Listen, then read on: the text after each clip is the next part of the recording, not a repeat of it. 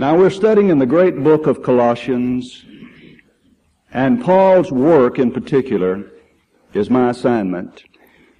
You remember in Colossians 1:24 through chapter 2, 3, he said, Now I rejoice in my sufferings for your sake, and fill up on my part that which is lacking of the afflictions of Christ in my flesh for his body's sake, which is the church, whereof I was made a minister according to the dispensation of God, which was given me to youward to fulfill the word of God, even the mystery which hath been hid for ages and generations, but now hath been manifested to his saints, to whom God was pleased to make known what is the riches of the glory of this mystery among the Gentiles, which is Christ in you, the hope of glory, whom we proclaim, admonishing every man, and teaching every man in all wisdom, that we may present every man perfect in Christ. Whereunto I labor also, striving according to the power that worketh, according to his power, which worketh in me mightily. For he said, I desire that you know how I long for you. And for them, how greatly, in fact, he uses that expression, long for you, and for them at Laodicea, and for as many as have not seen my face in the flesh, that their hearts may be comforted, they being knit together in love, and unto all riches of the full assurance of understanding, that they may know the mystery of God. Now what is that? Even Christ. And in the last verse assigned to me, in whom are all the treasures of wisdom and knowledge hidden. Now there are some great lessons in this uh, material and a short period of time to cover it. But let us note first that Paul said, Now I rejoice in my sufferings on your behalf. I remember that Jesus said in Matthew 10, 24 and 25, the disciple is not above his teacher, is not above the teacher, nor the servant above his Lord. It is enough that the disciple be as his teacher and the servant as his Lord. If they have called the master of the house Beelzebub, how much more them that are of his household. Now Paul said that a, a part of his work for Christ was suffering. He later wrote 2 Timothy 3.12, which he actually had experienced. Yea, and all that would live godly in Christ Jesus shall suffer persecution. Paul suffered because of sin that entered the congregations, of sin that entered into the lives of the various members of the congregation. And Paul often cried. He was not an effeminate man, but he was a man who was compassionate and tender like his master. For example, I remember in Acts 20, 17 through 19 when he was at Miletus, and from Miletus he sent to Ephesus and called to him the elders of the church, and when they were come to him, he said unto them, Ye yourselves know from the first day that I set foot in Asia, after what manner I was with you all the time, serving the Lord with all lowliness of mind, and with tears, and with trials which befell me by the plots of the Jews. A lowly service of trial mingled with tears was Paul's work with that congregation. Later in that same chapter, in Acts 20, 28 through 31, he said to the elders, Take heed unto yourselves and to all the flock in which the Holy Spirit hath made you bishops, to feed the church of the Lord which he purchased with his own blood. I know that after my departing, shall grievous wolves enter in among you, not sparing the flock, and from among your own selves within the eldership. From among your own selves shall men arise, speaking perverse things to draw away the disciples after them. Now I know verse 31. Wherefore watch ye. Remembering that the space of three years I cease not to admonish everyone night and day with tears. When Paul learned of the adulterous man at Corinth and wrote the First Corinthian letter, he was crying while he wrote that letter.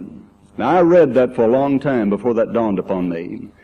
I know that's so because in the second letter, in 2 Corinthians 2 4, he said, For out of much affliction and anguish of heart I wrote unto you with many tears. When he wrote the great Philippian congregation, he said in Philippians 3, 17 and 18, For many walk, and 18 and 19 in particular, for many walk of whom I told you often, and now tell you even weeping. He was crying as he wrote this. For many walk, walk, of whom I told you often and now tell you even weeping, that they are the enemies of the cross of Christ, whose end is perdition, whose God is the belly, and whose glory is in their shame, who mind earthly things. To the Colossians he said, Now I rejoice in my sufferings for your sake. And the ultimate of all of the sufferings of Paul, I think are best stated in 2 Corinthians 11, 23 through 33. He said, in labors more abundantly, in prisons more abundantly, in stripes above measure, in deaths oft. Of the Jews, five times received I forty stripes, save one. Thrice was I beaten with rods. Once was I stoned. Thrice I suffered shipwreck. A night and a day have I been in the deep.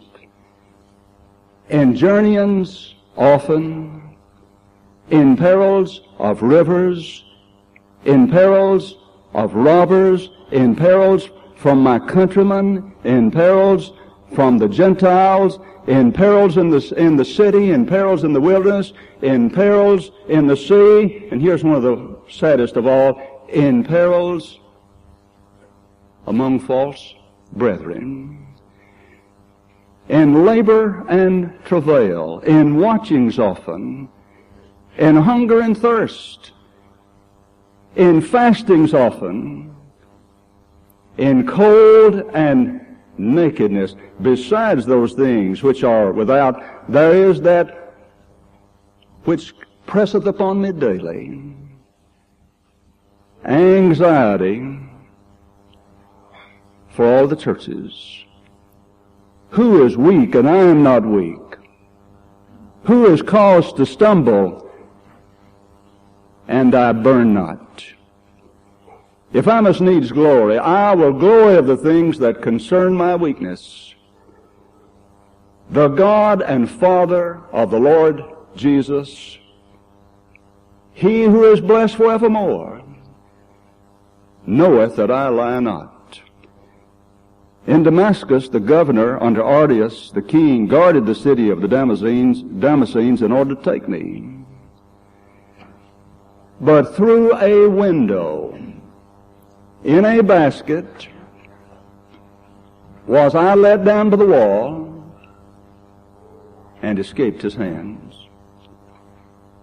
Paul said a part of his work entailed his suffering for his brethren. In fact, in 1 Corinthians 15, 10, in regard to comparison to the other apostles, he said, I labored more abundantly than they all. Now I rejoice in my sufferings for your sake, and fill up on my part that which is lacking of the afflictions of Christ in my flesh for his body's sake, which is the church.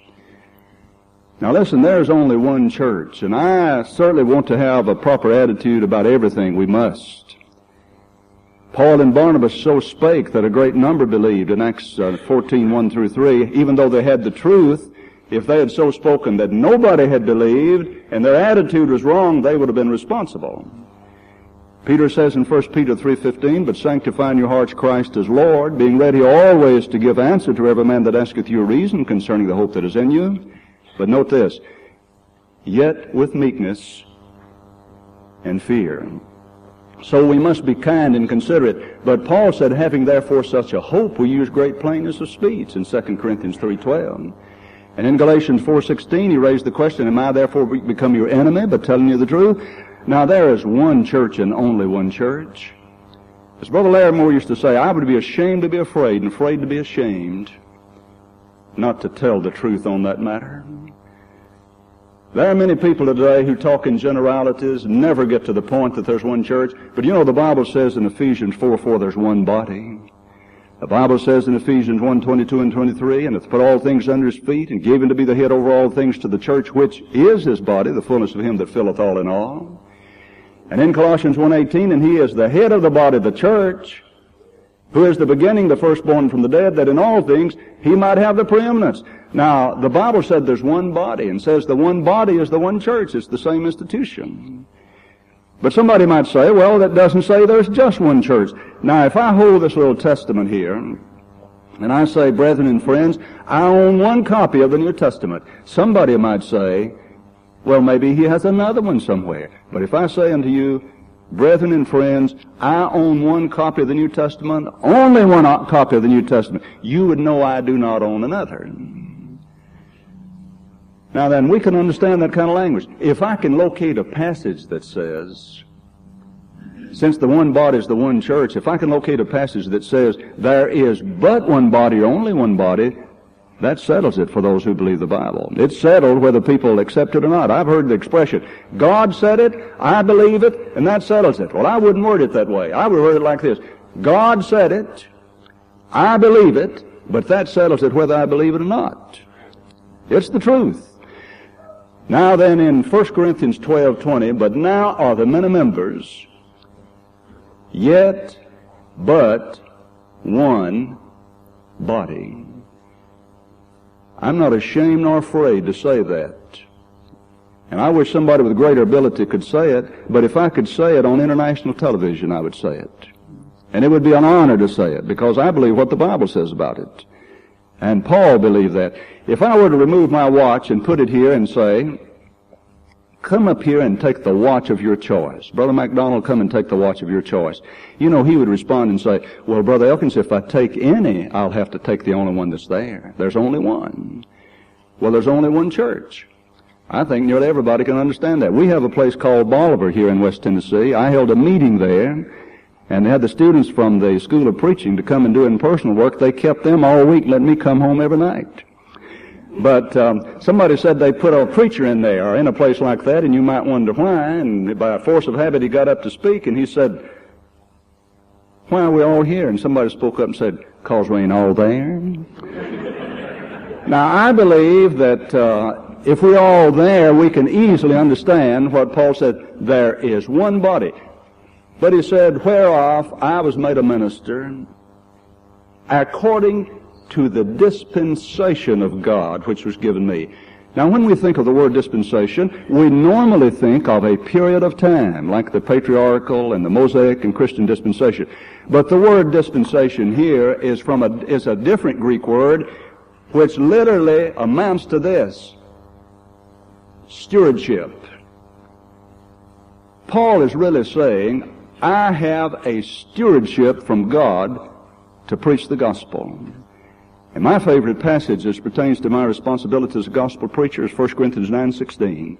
For though I preach the gospel, I have nothing to glory of, for necessity is laid upon me. Yea, woe is unto me, if I preach not the gospel. So he said, Whereof I was made a minister according to the dispensation of God, which was given me to you to fulfill the word of God. Now what is that mystery? The next verse he says, Even the mystery which hath been hid for ages and generations. You know, the Ephesian letter has a lot to say about uh, the mystery as well.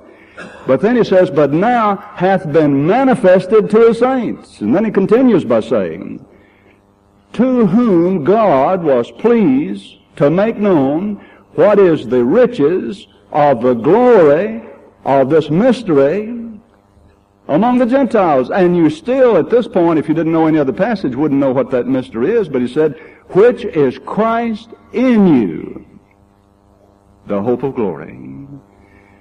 Now, in the Old Testament, it was predicted that Christ would come. He came, and Paul proclaims that he came. Now we know he's He's coming back again as well. But now notice, which is Christ in you, the hope of glory. Now Christ is our hope in spiritual matters in every way. He, for example, is our hope of guidance. In John 14, 6, he said, I am the way, the truth, and the life. No man cometh unto the Father but by me. The old prophet Jeremiah said in Jeremiah 10:23, O Lord, I know that the way of man is not in himself. It is not in man that walketh to direct his steps. Christ is our only hope of salvation.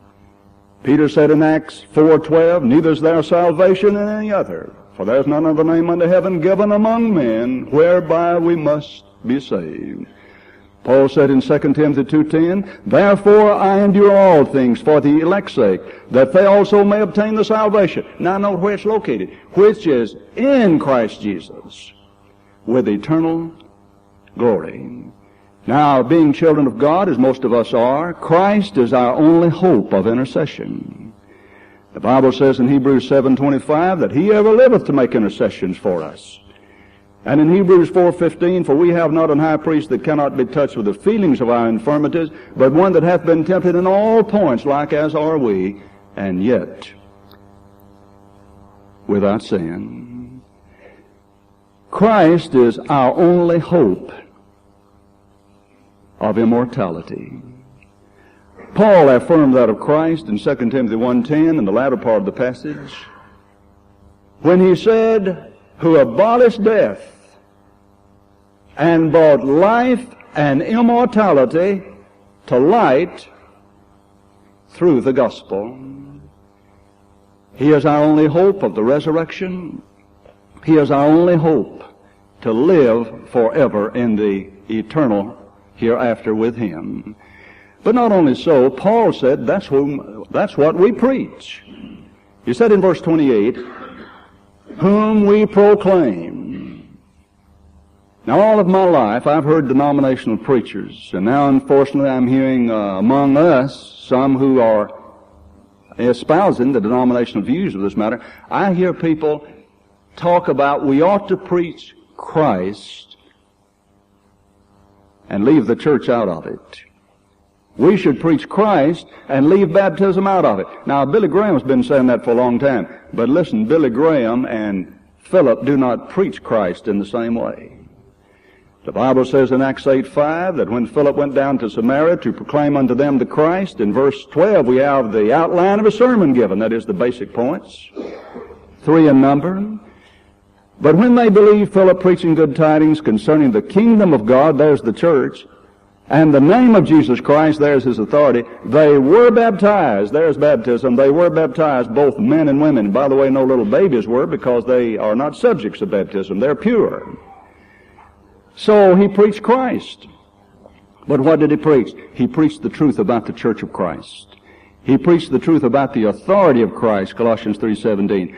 And when they heard that, they heard him preach that you must be baptized in order to be saved. Now on the day of Pentecost, Peter's subject was, was Christ. Acts 2.22. He said, Ye men of Israel, hear these words. Jesus of Nazareth, a man approved of God unto you by mighty works and wonders and signs which God did by him in the midst of you, even as ye yourselves know. He preached Christ. Then they wanted to know what to do to obey, what to do to get rid of their sins. He said, Repent and be baptized, every one of you, in the name of Jesus Christ for the remission of sins, and ye shall receive the gift of the Holy Ghost. Then they that gladly received his word were baptized, and the same day there were added unto them about 3,000 souls in verses uh, 38 and 41. But that's what Paul preached. In 1 Corinthians 2 2, he said, For I determined not to know anything among you save Jesus Christ and Him crucified. In 2 Corinthians 4 5, he said, For we preach not ourselves. Well, if we do not preach ourselves, whom do we preach? But Christ Jesus, but not only so, Christ Jesus as Lord. And what's our position? And ourselves as your servants for Jesus' sake. I remember that Paul said in Galatians 6.14, But far be it from me to glory, save in the cross of our Lord Jesus Christ, through which the world has been crucified unto me, and I unto the world. Paul said he preached Christ, whom we proclaim.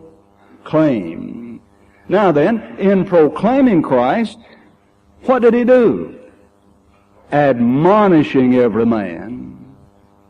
Paul believed in preaching the word, reprove, rebuke, exhort with all long suffering and teaching, for the time will come when he said men will not endure the sound doctrine, but having itching ears will heap to themselves teachers after their own lusts, and will turn away their ears from the truth and turn aside unto fables. What is the faithful preacher to do under those circumstances? In 2 Timothy 4 5, he said, But watch thou be sober in all things, do the work of an evangelist, fulfill thy ministry. Whom we proclaim, that is Christ, whom we proclaim, admonishing every man and teaching every man in all wisdom.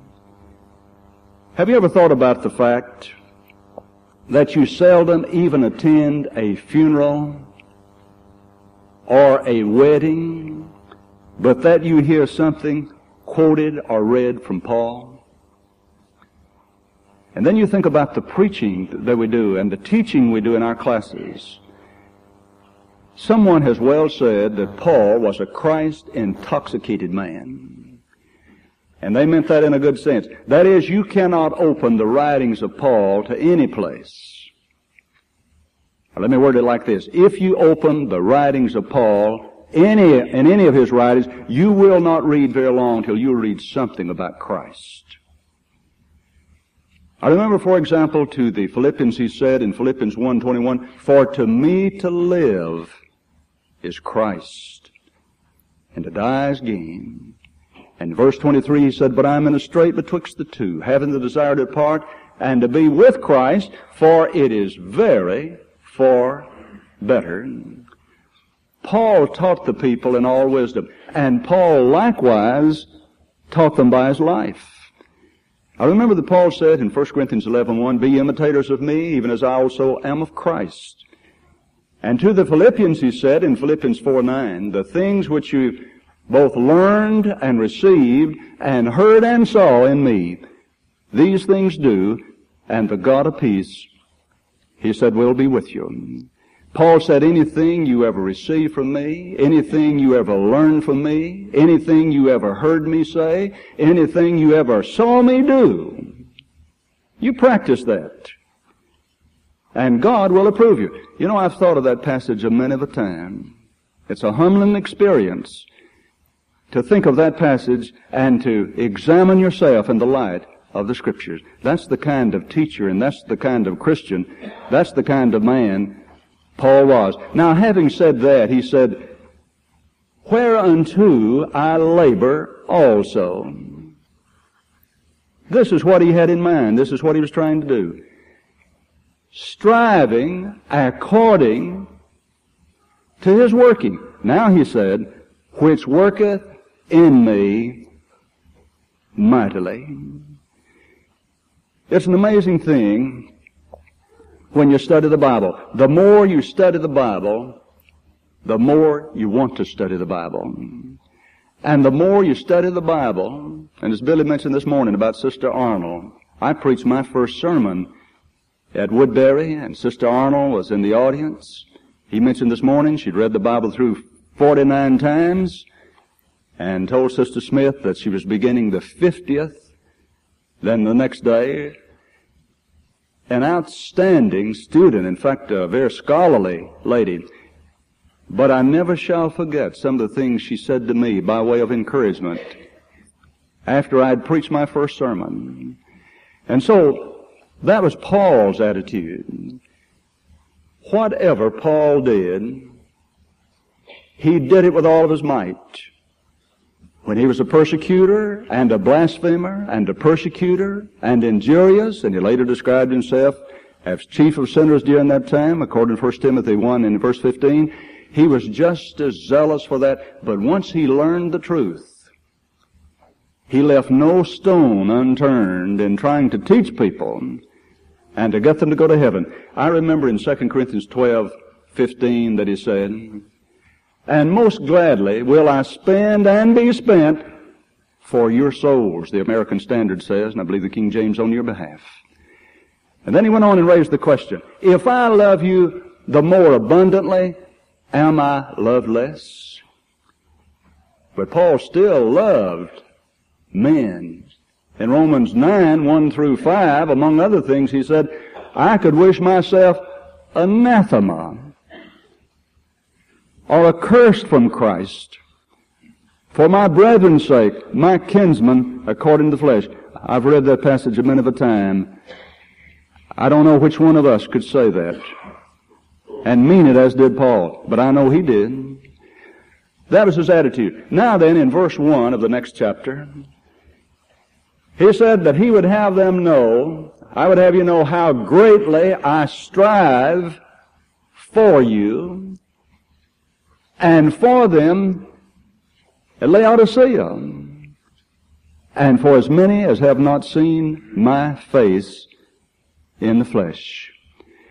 It's amazing at Paul's uh, schedule so very, very busy, and yet how he took the time to enumerate individuals and congregations and said for them, I'm praying for you. Brother Gus Nichols said in my presence once that he was in a gospel meeting in a town where there was only one member of the church, a godly Christian woman, Rather large numbers, I think, were attending, and Brother Nichols had to lead the singing, lead the prayer, and do the preaching. But he said every night, just as he arose to go up to the lectern, that that sister would whisper to him and say, Brother Nichols, you do the preaching, and I'll do the praying. You know, that's a fine combination. Paul said in Philippians 4 6, In nothing be anxious, but in everything by prayer and supplication, let your requests be made known unto God. For I would have you know how greatly I strive for you and for them at Laodicea and for as many as have not seen my face in the flesh. Incidentally, in Colossians 4.16, we learned that Paul wrote a letter to Laodicea. Now the Holy Spirit did not see fit to preserve that one for us. But he said, and when you have read this epistle, cause that it be read also in the church of the Laodiceans, and that, that, that ye likewise read the epistle to Laodicea. I've heard people say many, many times, trying to defend denominations, well, there were seven churches in Asia. Well, there, there were seven congregations, and it's talking about the church in different geographical places. Paul wrote a letter to Colossae, which is recorded for us, and he wrote one to Laodicea, which we do not have, and he said that teaching is to be used interchangeably. And the seven churches to Asia, Laodicea is one, as you know in the book of Revelation, but they all had the same teaching. They were not different kinds of denominations because no denomination existed for hundreds of years. But then he said, that their hearts may be comforted you know, if time permitted, there's so much could be said along that line, but we just, just do not have the time, that their hearts may be comforted, they being knit together in love. Now, especially ladies know what knitting is. There was to be a closeness, being knit together in love, and unto all riches. He used that in the first chapter in the passages that we discussed a few moments ago about the, the riches of the glory of this mystery among the Gentiles, which is Christ in you, the hope of glory. And here he says, and unto all riches of the full assurance of understanding. I wish I had the time to go to Ephesians 3, 3 through 6, and talk about that mystery a little bit more in detail, because he's going to mention it right here again. In fact, he says that they may know the mystery of God, even Christ. Perhaps I could at least allude to that. Paul said how the revelation was made known unto me, uh, the mystery as I wrote afore in few words, whereby when you read, ye can perceive my understanding in the mystery of Christ, and then he said, which in other generations was not made known unto the sons of men, as it has now been revealed unto his holy apostles and prophets in the Spirit. And then he reaches the climax of explanation in verse 6. To wit, that the Gentiles are fellow heirs and fellow partakers of the body and fellow heirs of the promise in Christ through the gospel. And although to me the time has flown, it may seem like a long time to you, I'm going to have to conclude and conclude with verse 3. Speaking of Christ, in whom are all the treasures of wisdom and knowledge hidden. Let me just mention two other passages to sum this up. In whom are all the treasures of wisdom and knowledge hidden. How many spiritual promises can you name? Can you name a dozen, a thousand, ten thousand? Well, name whatever number you, you may or can. They're all in Christ. In 2 Corinthians 1.20, Paul suggests that they're all in, in Christ. For how many soever be the promises of God? In him is the yea, wherefore also through him is the amen unto the glory of God through us. How many spiritual blessings can you name? Name whatever number you can find. And they're all in Christ. Ephesians 1 3, Blessed be the God and Father of our Lord Jesus Christ, who hath blessed us with all our every spiritual blessings in the heavenly places in Christ. Thank you for being attentive and thank you for coming to the lectureship and thank you for the good work you do.